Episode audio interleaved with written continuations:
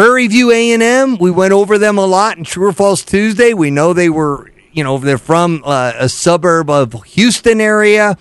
And we also um, basically got the result that we figured. I, you know, they, we talked about little uh, miscues around the holidays that the Lobos had had. This is a different team. Uh, they're now 12 and 0 on the season, Sam. And it's hard to imagine anybody could have asked for anything more when it comes to this first 12 games. Yeah, nobody's more relieved today than Geoff Grammer. Lobo fans were ready with their pitchforks for him even daring to write such a piece in yesterday's journal.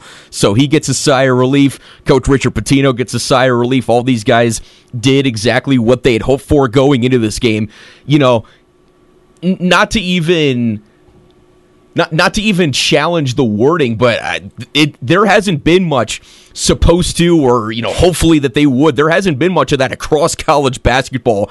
I don't know that we necessarily can even appreciate the fact that the Lobos are 12 and 0 because it goes so much beyond their schedule, the Mountain West schedule, this year in particular, the, the beginning of the beginning of any college sports season, there's always going to be chaos and, and nonsense that's going on.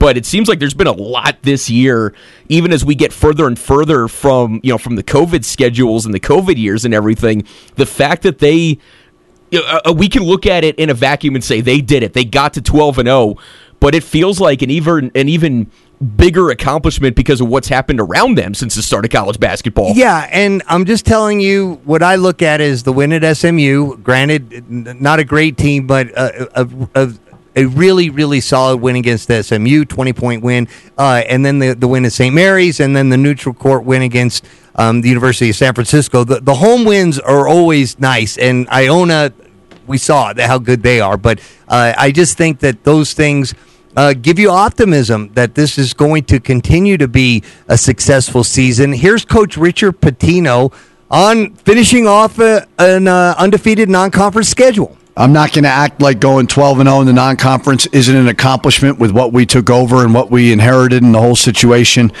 To be able to do that in year two is great, and it just speaks to the character in the locker room. Um, coaching staff's done a great job, so we'll enjoy it um, for a day or two, but then we'll obviously turn the page and uh, get everybody back here Christmas Day to lock in on Colorado State. So a lot of good things today. School record, shot blocks great.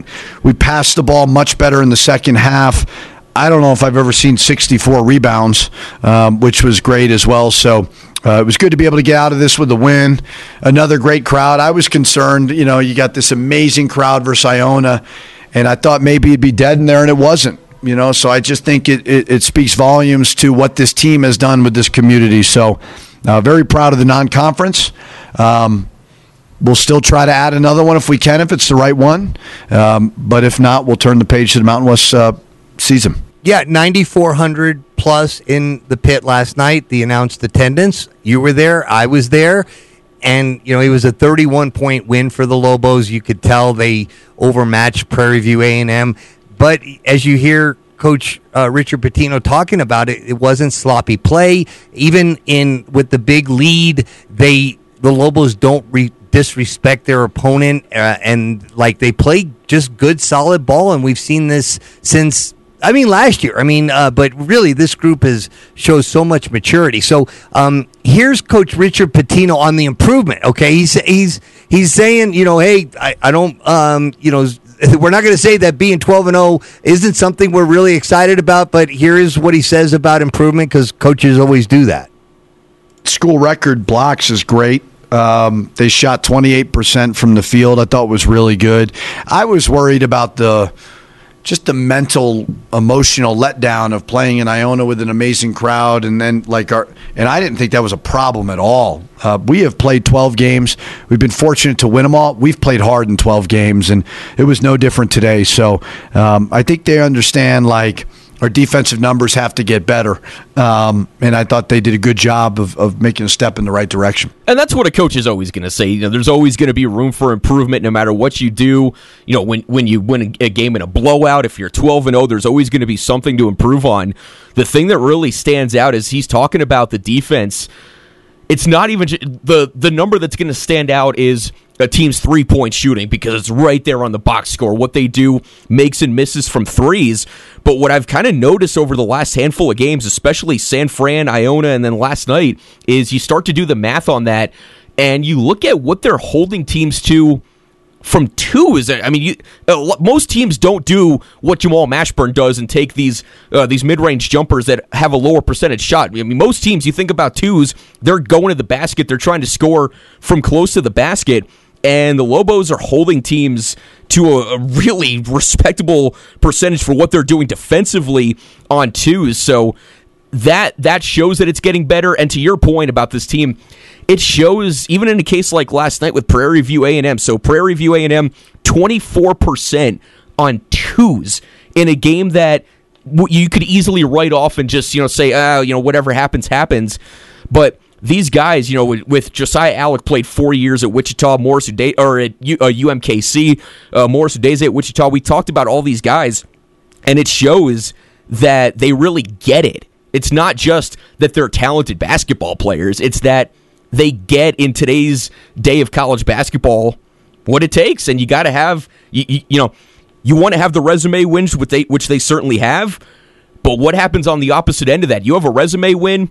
A case like that, let's say they trip up last night and Prairie View comes in here, that washes out those resume wins. So they really get what it's going to take. They do, and the the offense continues to have so many different options. We don't even, we we don't ever see it get bogged down. First of all, Coach Richard Pitino doesn't allow it to get bogged down because he's always looking for ball movement and activity and all that kind of stuff. Um, so they, that's why they're getting so many good shots. That's why they're scoring so many points. I mean, they're getting good looks early in the shot clock, which is not always easy to do. I think of what Iona did, you know, starting out in a zone, and I'm like, man, you know, this this may be um, difficult, you know, when a, when a team like Iona with that kind of size has a zone defense out there, not just some run of the mill team uh, with the zone defense. Um, so. Uh, you know, and they were able to adjust. KJ Jenkins obviously was a factor. He was a nice factor again last night. But he's got, you know, that his thumb is wrapped. You see that his right thumb is wrapped. He he jammed that thumb in practice, from what I understand prior to the Iona game, and it didn't bother him there. I thought, it, you know, I was just watching his rotation. Not that like he like uh, I know anything more than he does, but I think there might be a little bit of an issue there. Okay. No, but what's so interesting though is I, have noticed this more and more, and maybe it's just because of the standard that he set. I mean, we all we're, we're all still in the same boat, or at least most of us are. Anytime he puts up a shot, you just assume it's going to go in, and then if it doesn't, it doesn't. But his shots that go in, the reaction from the crowd to his made shots are different than everybody else's. Correct, because there's a buildup. I mean, everybody sees what we see, and it looks like every time he puts it up, it's going down. And you're going to see that anticipation, you know, here as, you know, he's kind of on the other side of the court, but everybody's seeing he's open, he's open, and let's get it to him. But at the same time, it's not um, in any way um, conflicting with the style that Jaelen House oh, no. and Jamal Mashburn play with. And KJ, of course, comes off the bench. Uh, you know, it, he's it wasn't just in this 31 point win. I, I see that he grabbed uh, another six rebounds. He he somehow he gets a bunch of rebounds per minute. I mean, he might be leading the team in rebounds per minute because he grabbed another six last night. All right, so people wondering, wow, you know this you know, if they were worried about like somehow uh, a letdown uh, last night, um, the the thing you'll be now looking at is how are, are they going to be able to continue the the momentum with now seven days be, before they they play Colorado State. Um, and they're all going to be seeing family and doing a bunch of different things like Coach Rich Pitino wants. Here's where like I think you come out much sharper than you were would be if you're you know like eight and and four on the season. That undefeated thing is getting bigger and bigger as the days go by. It's now down to three. UConn got by Georgetown last night. Mississippi State lost. Purdue is playing New Orleans tonight. So New Mexico is going to be idle for a week, and let's see if anybody kind of falls off that list. You never know. Right. It could be, you know Big night in New Orleans tonight between the R+L Carriers Bowl and Go New Orleans men's basketball taking on Purdue. Yeah. Georgetown, Georgetown almost did it, man. They they they hung in all the way with UConn. It was a seven point game with a couple minutes to go, and then I mean UConn is expected to be you know maybe a one or a two seed in the tournament, so they yeah. did what they had to do. But it was almost right there. But still, to be in the final three, it's it's still special. Uh, uh, Louis Lobo was holding up a sign on the floor during the game last night. Twelve and zero oh, put us in. I I mean this is really gaining attention let me ask you. I mean, do you think it's it's added by the fact? Because I talked a little bit about this the other day. Like we've been wanting this for so long of get us back to the glory days. I mean, do you think that's adding to this? Because people are so excited to finally feel what it felt like to have Lobo basketball be this again. Sam, I think if you're like a Lobo fan, like that's between 16 and 20 years old, like you're at, you're used to mediocrity, sure. if not like less than mediocrity. The reputation of Lobo basketball, which goes on for years and years and years, like if you're between 15 or 20 years old or younger, that that's all just kind of hearsay because it's been so that people are starved for a winner around here. I mean, it was just like you know the pit being completely full. Sam, we haven't had many, you know, full anything's here in years. Um, and the uh, here's the thing to keep in mind. All right, the glory years of Coach Alford is basically ten years ago, right? right. Um, that year they ended up, um, you know, winning. Uh, you know, winning the Mountain West tournament and going in as a three seed and losing. Okay, the next year, that same team, for the most part, other than Tony Snell, but at the same time, Cam Bairstow and the others got better. They were a seven seed in Coach Neal's first year, okay, and got bounced by Stanford.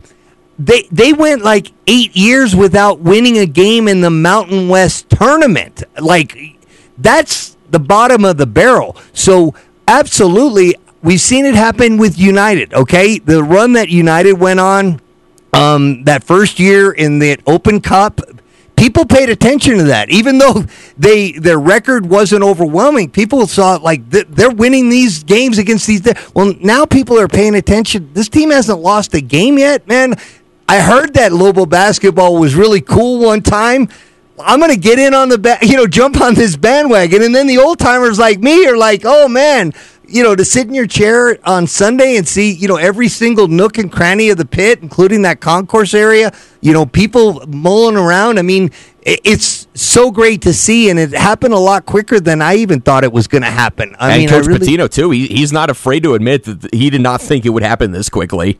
Correct. So don't expect 14-5 again for Colorado State. Uh, but, you know, even last night against Prairie View, I think there was an incremental 1,000, 1,500 people that came as a result of what they're doing as far as being undefeated. So to answer your question, and also uh, that were there on Sunday that kind of couldn't get enough. I know people are asking me for a lot of tickets, you know, more than than I had ever had in the last few years. That's for dang sure. Okay, so so um, let's get to uh, well, and I'll answer the next question if you want. But let's hear what Richard Pitino says about hey, are they going to lose any momentum uh, going into the the break? Would you rather not have Christmas be right now? What are you, the Grinch? Jesus. No, I, I, no, I don't. I'm not worried about it. I mean, maybe if you're going on the road, you know, but hopefully we can get a sellout crowd, obviously for Colorado State. Um, so no, I think it's. I try to stay level headed with it. I mean, I think a break is good for everybody. Um, and like I said, I intentionally moved this game up to give them more time. This group's pretty good about working out and staying in rhythm. We did talk about that. We just said, listen, we want you to go be with your families. We want that to happen, but make sure you get a little sweat in, maybe um, you know two or three days, and then get back and get into rhythm. So we'll practice Christmas night, and we'll we'll push them hard there, so we have three good days of preparation there you go. Uh, and and I'm telling you, they're all going back home. The ones that are able to do so, and they're going back to their old neighborhoods, to their high schools, to their buddies, and like their buddies know they're that guy's playing on a one of only three undefeated teams in the country. You know, so uh, the likelihood that they'll want to get up and down and break a sweat like Coach Richard Pitino, I don't think that's going to be a problem. I think these guys are so hungry to to keep playing ball uh, that they, there won't be that issue at all. If only I could just slide into Mash's carry-on bag, go hang out with him and have senior. another trip. I mean, I already just went home. I don't need to go, you know, see anybody again. But just you know, be just be back and soak it up a little bit more.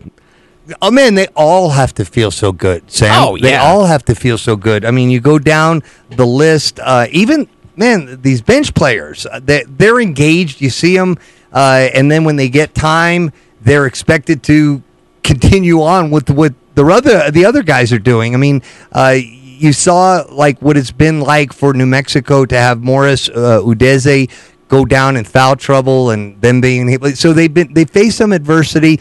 The win against San Francisco is one of those that don't come around very often, but hey, we'll take it. Inevitably, they might get beat in the kind of same situation. But so uh, I, I was wondering, you mentioned uh, how well they had uh, been playing two point defense. I'm curious, what are the opponents to date shooting against the Lobos from behind the three point line? And, and I don't know what it is, but I'm going to assume, okay, that it's probably sitting around 28 to 30%. Would I be right? So it's a, just a touch better than that, but not too too much. Thirty-two percent. Okay, 32%, and the Lobos are shooting what? The Lobos are shooting thirty-three. Okay, all right. Well, there's not that much of a discrepancy. I it just seems like the Lobos are really gaining more from the three point line the last couple of games, and maybe that's why I thought that. But anyway, yeah, the the opponents are shooting a little less than what you'd hope they would, but um, in a lot of cases, that that just comes down to what's going on in that particular play, and sometimes you get wide open threes that you'll either make or or miss.